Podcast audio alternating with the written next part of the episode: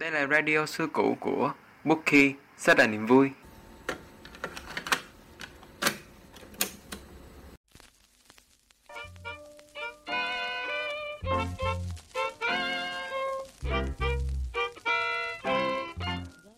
Xin chào các bạn, mình là Việt, người đồng hành cùng các bạn trong số podcast đặc biệt đầu tiên của Tết 2022.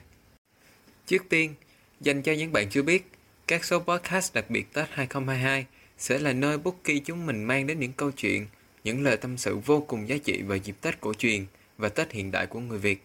Trong tập này, chúng mình sẽ cùng nhau hòa mình vào không khí những ngày giáp Tết hiện đại thông qua những chia sẻ, câu chuyện từ ba bài viết của các thành viên Bookie. Tất cả bài viết, chúng mình đã để link ở phần mô tả, các bạn có thể theo dõi thêm. Bây giờ, cùng bắt đầu nội dung tập podcast nào. Tập 1 Tết bạn tròn hay không là quyết định của chúng ta.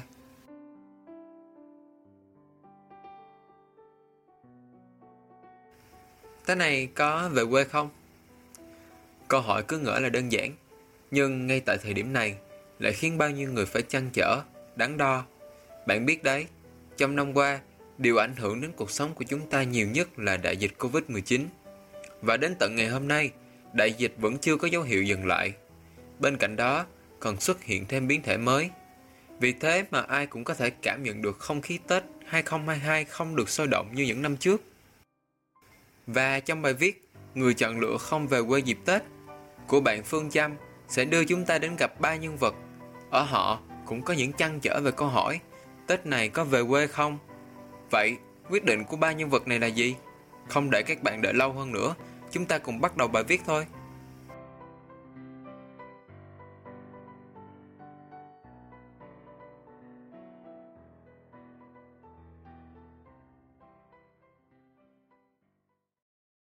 Người chọn lựa không về quê dịp Tết. Mới đây, nhưng một ngày cuối năm, tạm gác lại bao bộn bề công việc. Trên tay là tách cà phê nóng hổi, bật một chút nhạc thư giãn. Bên tay tôi thấp thoáng vang lên tiếng bài hát đi về nhà của Đen Vâu. Đường về nhà là vào tim ta, gió nắng mưa gần xa. Thất bát vang danh, nhà vẫn luôn chờ ta. Đừng về nhà là vào tim ta Dẫu có muốn trùng qua. Vẫn đói sao rời Nhà vẫn luôn là nhà. Lắng nghe lời bài hát thấm thía của Đen Vâu Bất cứ ai cho chúng ta dù xa quê Hay ở gần cha, gần mẹ Đều cảm thấy thấm thía và khắc khoải. Nỗi lòng của đứa con xa quê Luôn mong ngóng giây phút về nhà Để làm một đứa trẻ trong vòng tay của cha mẹ. Đặc biệt, mỗi độ Tết đến xuân về, những người con xa xứ ở bất cứ nơi đâu lại ngóng trong khoảnh khắc được trở về quê hương, được về nhà. Tiếng lòng ấy lại khắc khoải, nung nao hơn bao giờ hết. Ấy vậy, vì nhiều lý do, những ao ước tưởng chừng như nhỏ bé và giản đơn ấy lại xa vời tầm tay quá đổi. Cả năm rồi, bao nhiêu dịp bỏ lỡ, đứa con xa cũng chẳng thể trở về đoàn tụ cùng gia đình, đành phải đón Tết xa. Vậy, vì sao những đứa con ấy chẳng thể trở về? Mỗi nhà mỗi cảnh, mỗi người mỗi nỗi niềm. Hãy cùng Bookie lắng nghe một vài câu chuyện sau và cùng nhau bước qua những mảnh đời rất thật, rất đời nhé.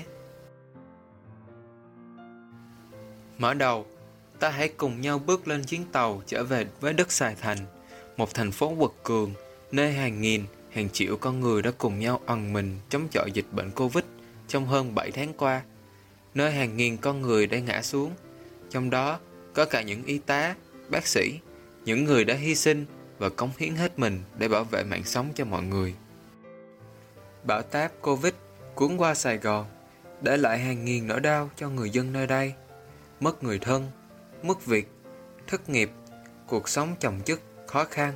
Trong đó, chị Hải cũng chẳng phải là ngoại lệ.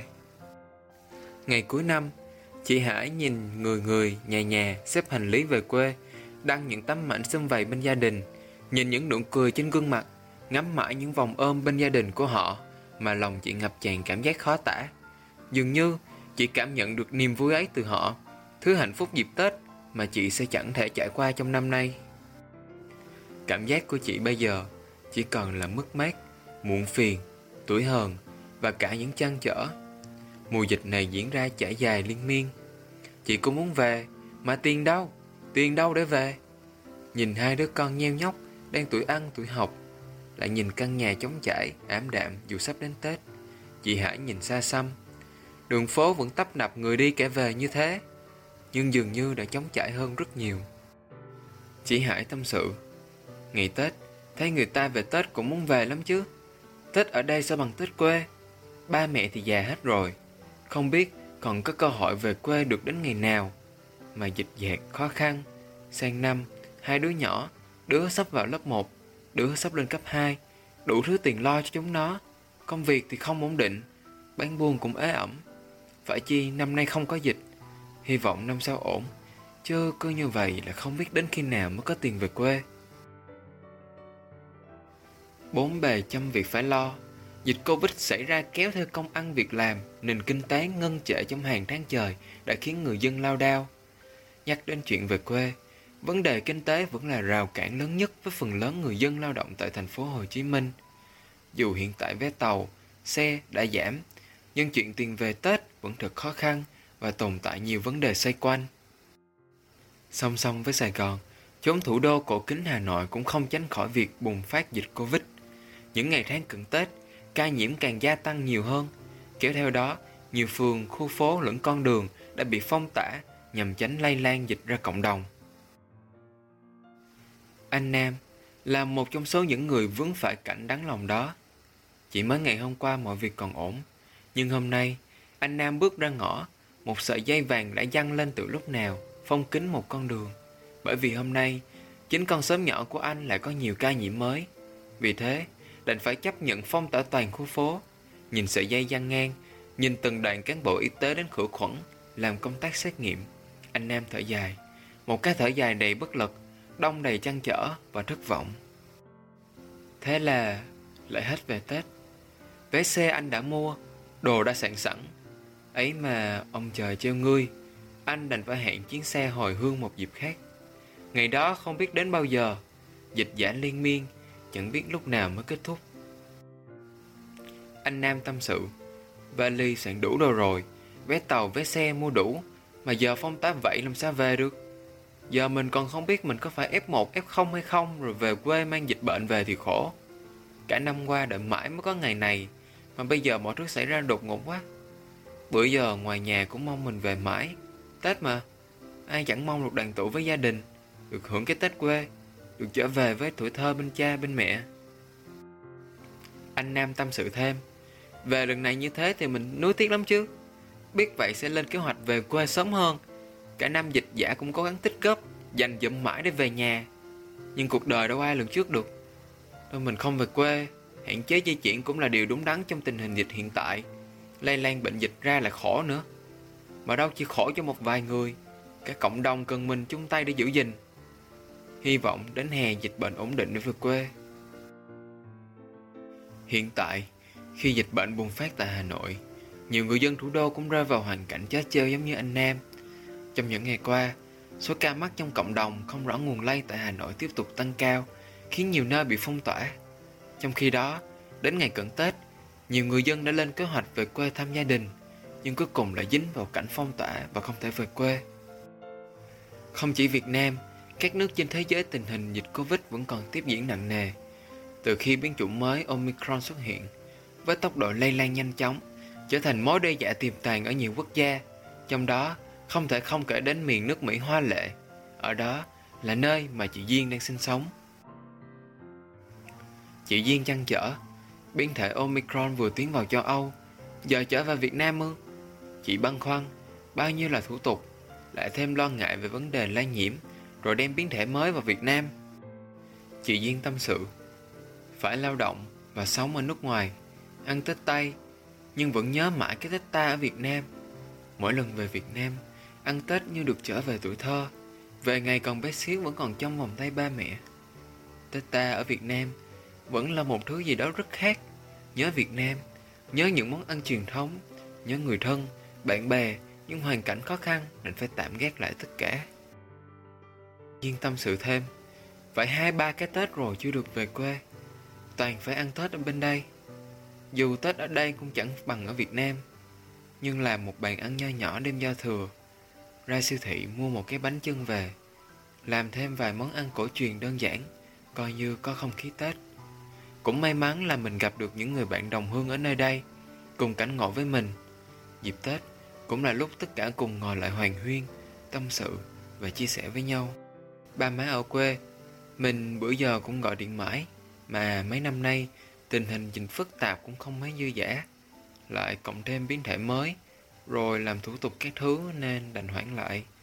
Giờ chỉ mong hè được về quê, lúc đó vé máy bay cũng rẻ, tình hình dịch hy vọng cũng khá hơn, để Tết sau khác với Tết nay, được đoàn tụ cùng với gia đình. Bất cứ ai, khi quyết định chọn lựa điều gì, cũng phải trải qua hàng trăm chăn trở, nghĩ suy. Tết này, người đã về quê, lại có người chọn lựa không về quê dịp Tết. Nhưng điểm chung ở tất cả là đều mang một trái tim hướng về quê hương, về cội nguồn và khát khao được đoàn tụ với gia đình, người thân. Chúc cho tất cả những ai đang xa nhà sẽ sớm được về nhà. Cầu chúc cho những ai đang trong trên sẽ sớm tìm được điểm tựa. Cầu chúc cho những ai đang nhiễm bệnh sẽ sớm vượt qua. Cầu chúc cho tất cả một năm mới an lành, hạnh phúc. Một năm cũ đã qua, năm mới nữa lại đến. Tạm gác lại những đau thương, mất mát và cả những nuối tiếc. Chúng ta cùng nhau vạch ra những mục tiêu, kế hoạch mới, hy vọng những khát khao, dự định của chúng ta sẽ được hoàn thành trọn vẹn trong năm mới. Hy vọng dịch bệnh mau chóng ổn định. Việt Nam kiên cường ơi, cố lên nhé! Sắp đến thềm năm mới, xin chúc tất cả mọi người, dù có ở đâu, dù xa nhà hay được về nhà, vẫn có một cái Tết an lành, ấm cúng, bình an. Chúc tất cả có một năm mới thuận lợi, hạnh phúc và thành công.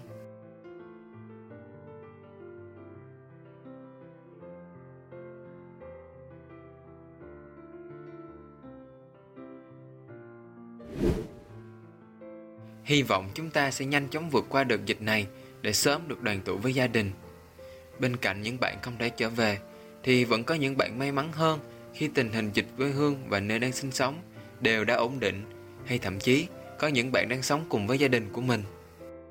Khi quay trở về căn nhà nhỏ trong những ngày giáp Tết này, hình ảnh mọi người trong gia đình bên nhau chuẩn bị mất kẹo, trang trí nhà cửa, quay quần, kể những câu chuyện cũ năm qua trong suy nghĩ của chúng ta thật gần gũi và ấm áp nhỉ?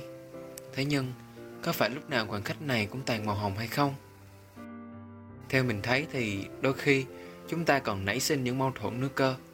Khi thì anh em kỳ kèo nhau công việc nhà, khi thì mỗi người một ý, khi chọn vị trí đặt hoa mai, hoa đào ở trong nhà. Mình thấy nếu chỉ là những mâu thuẫn nhỏ như thế này thì sẽ chấm phá cho bức tranh xuân thêm phần sặc sỡ hơn, tạo những kỷ niệm thú vị khó phai trong lòng chúng ta. Tuy nhiên, nếu những mâu thuẫn ấy vượt qua giới hạn, mang cho mình màu sắc hỗn loạn, sẽ khiến bức tranh của chúng ta không còn như ý muốn nữa. Nó sẽ là một điều không may mắn trong năm mới, đúng không nào? Vậy, để một năm mới không bị mâu thuẫn chiếm spotlight, thì chúng ta nên chuẩn bị cách đối phó ngay bây giờ thôi. Nếu các bạn tò mò làm thế nào để vượt qua mâu thuẫn, thì ngay bây giờ hãy lắng nghe bài viết Đầu năm mua muối, cuối năm mua voi của bạn Kiều Khanh để tìm câu trả lời nhé.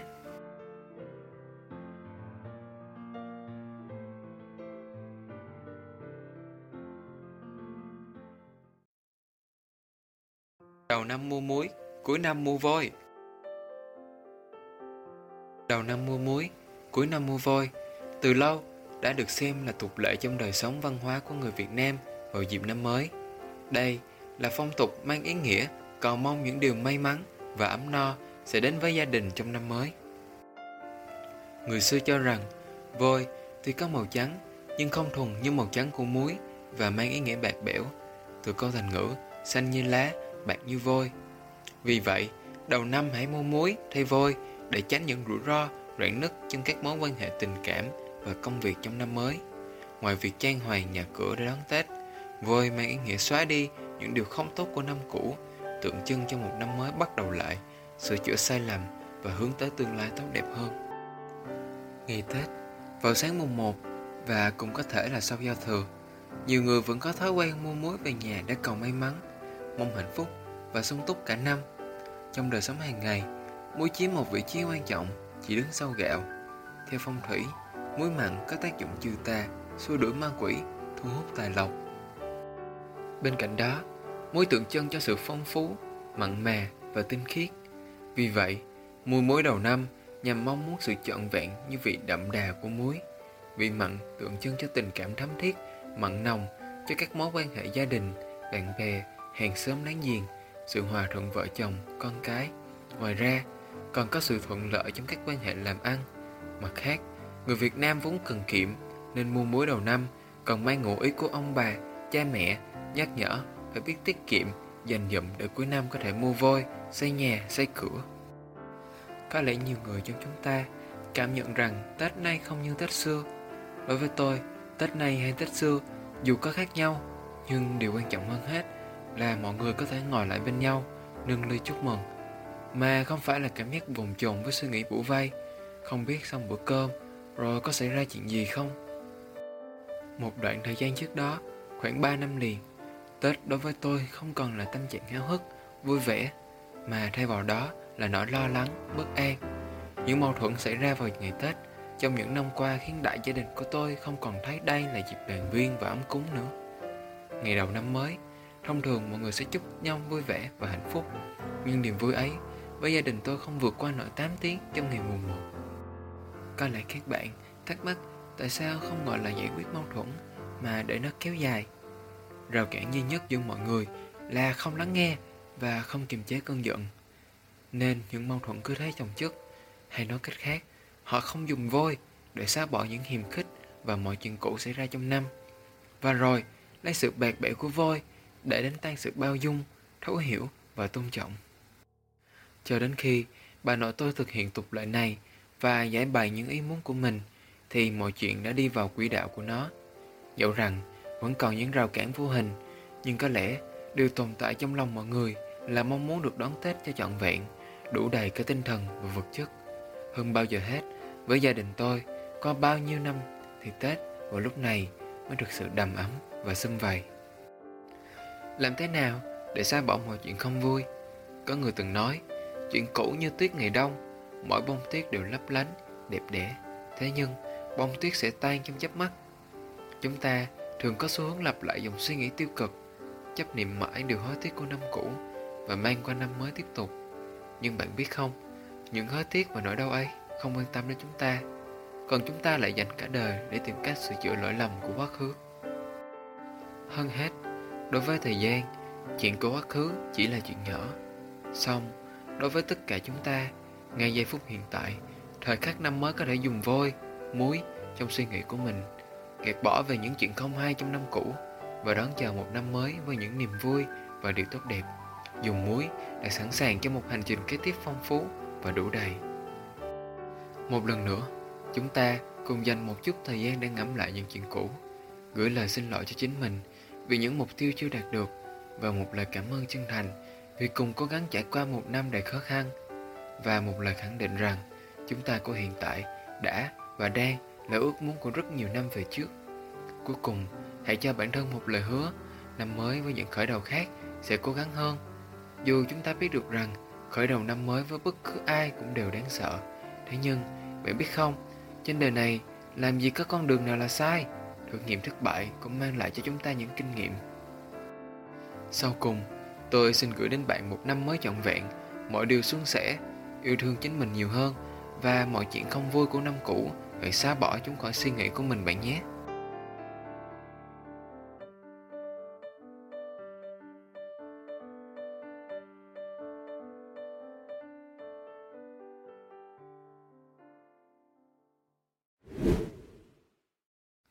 Sau khi nghe tập podcast này xong, hãy mau mau đi mua muối nhé. Cứ đến những ngày sắp chuẩn bị năm mới thế này, không biết các bạn có thói quen lên những mục tiêu mới giống mình không? Nếu những năm về trước, thì mình rất khí thế viết mục tiêu này sang mục tiêu khác. Nhưng đến năm nay thì cái cảm giác đó đi đâu rồi ấy? Mình nghĩ nguyên nhân là vì những dự định cũ không được hoàn thành hay việc đạt mục tiêu mới sẽ bị giới hạn vì dịch Covid. Ví dụ như năm trước mình có mục tiêu là đạt học sinh giỏi để được bố mẹ thưởng đi du lịch. Nhưng khi đạt học sinh giỏi thì chỉ có thể đi du lịch từ phòng khách ra ban công, chứ có được đi đâu đâu. Thế nhưng, nhờ bài viết Ai Tết Không của bạn Thu Huyền đã giúp mình lấy lại tinh thần. Nếu bạn cũng đang rơi vào trường hợp giống mình, thì hãy cùng mình lắng nghe bài viết này nhé.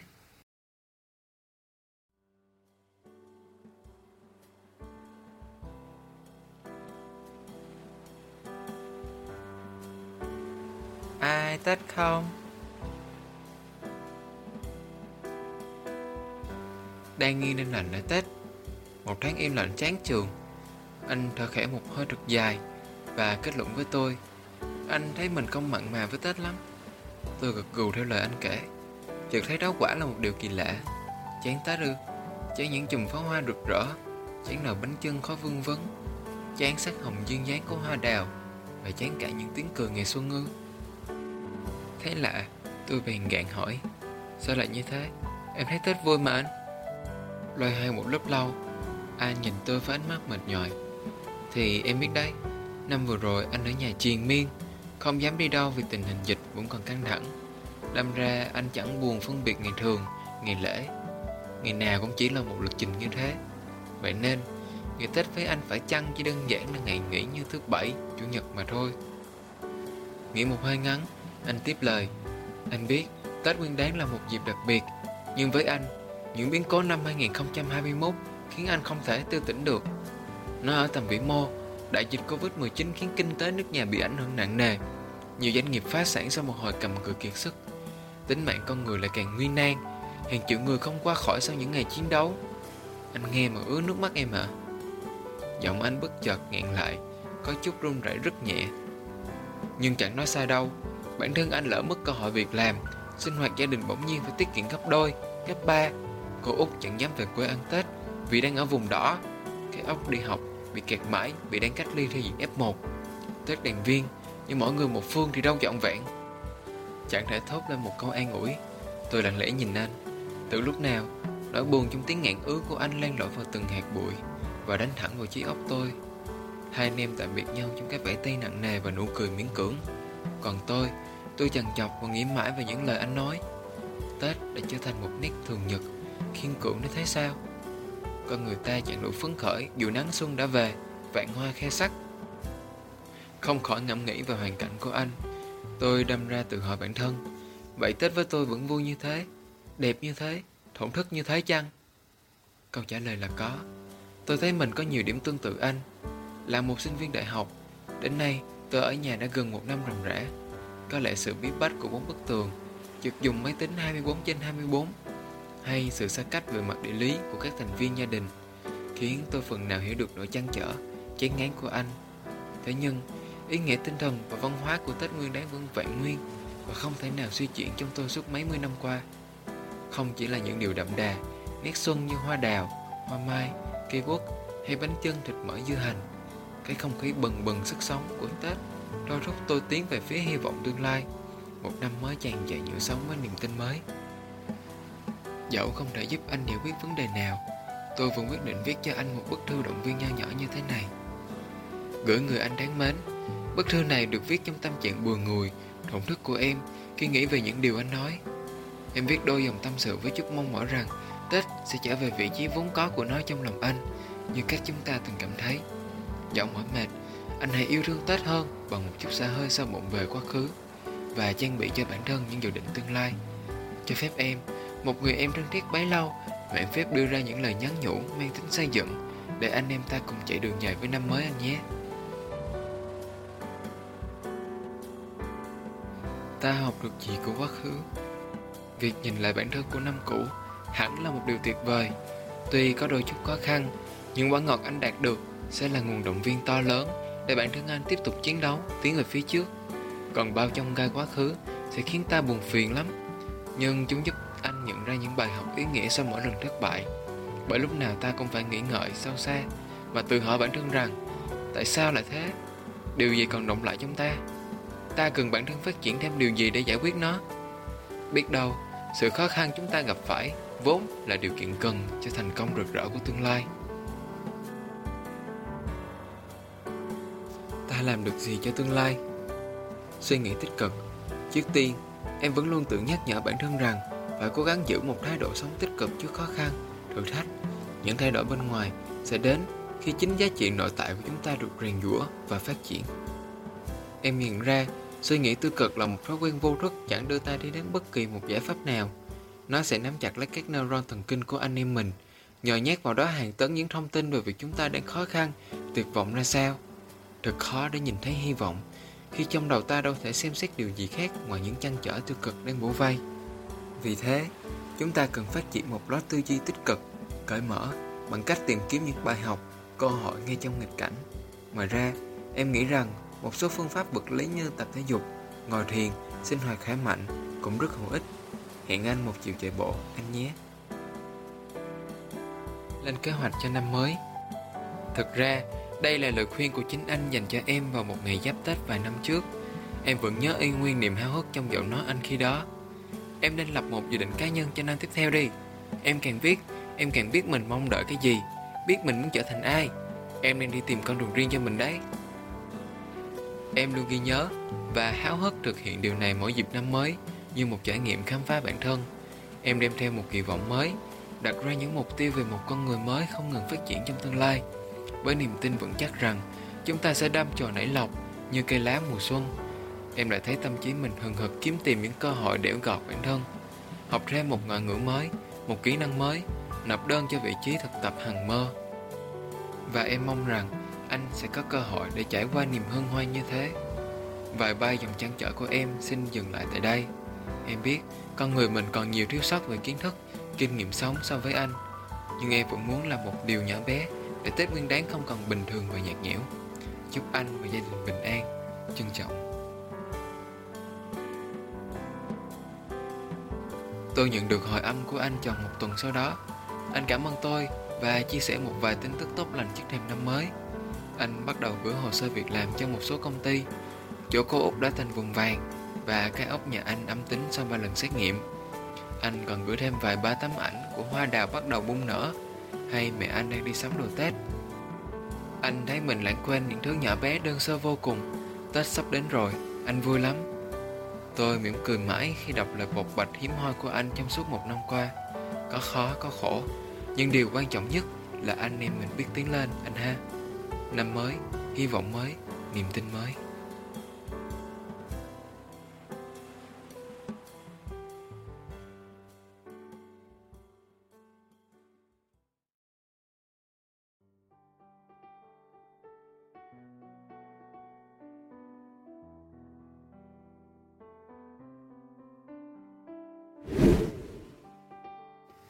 Thấy đó, Tết 2022 này, dù cho xảy ra nhiều biến động, nhưng nó có thực sự khiến Tết của bạn cũng biến động hay không? Điều đó tùy thuộc ở chính bản thân bạn. Mình hy vọng bạn sẽ chọn cho bản thân lựa chọn phù hợp nhất. Vậy là nội dung tập podcast hôm nay đã hết. Đừng quên, hai số đặc biệt còn lại sẽ được phát sóng vào ngày 31 tháng 1 và ngày 3 tháng 2 ở nền tảng Spotify và YouTube của Bookie, sẽ là niềm vui. Nếu có bất kỳ thắc mắc hay muốn góp ý gì cho podcast của Bookie, hãy cứ thoải mái chia sẻ với chúng mình bằng cách liên hệ trực tiếp với fanpage Bookie sách là niềm vui hoặc gửi đến email bookieisLively.gmail.com Điều đó sẽ giúp Bookie chúng mình có thêm nhiều kinh nghiệm và động lực hơn để ra mắt các tập tiếp theo. Một lần nữa, cảm ơn các bạn đã theo dõi và hẹn gặp lại mọi người trong tập podcast tiếp theo.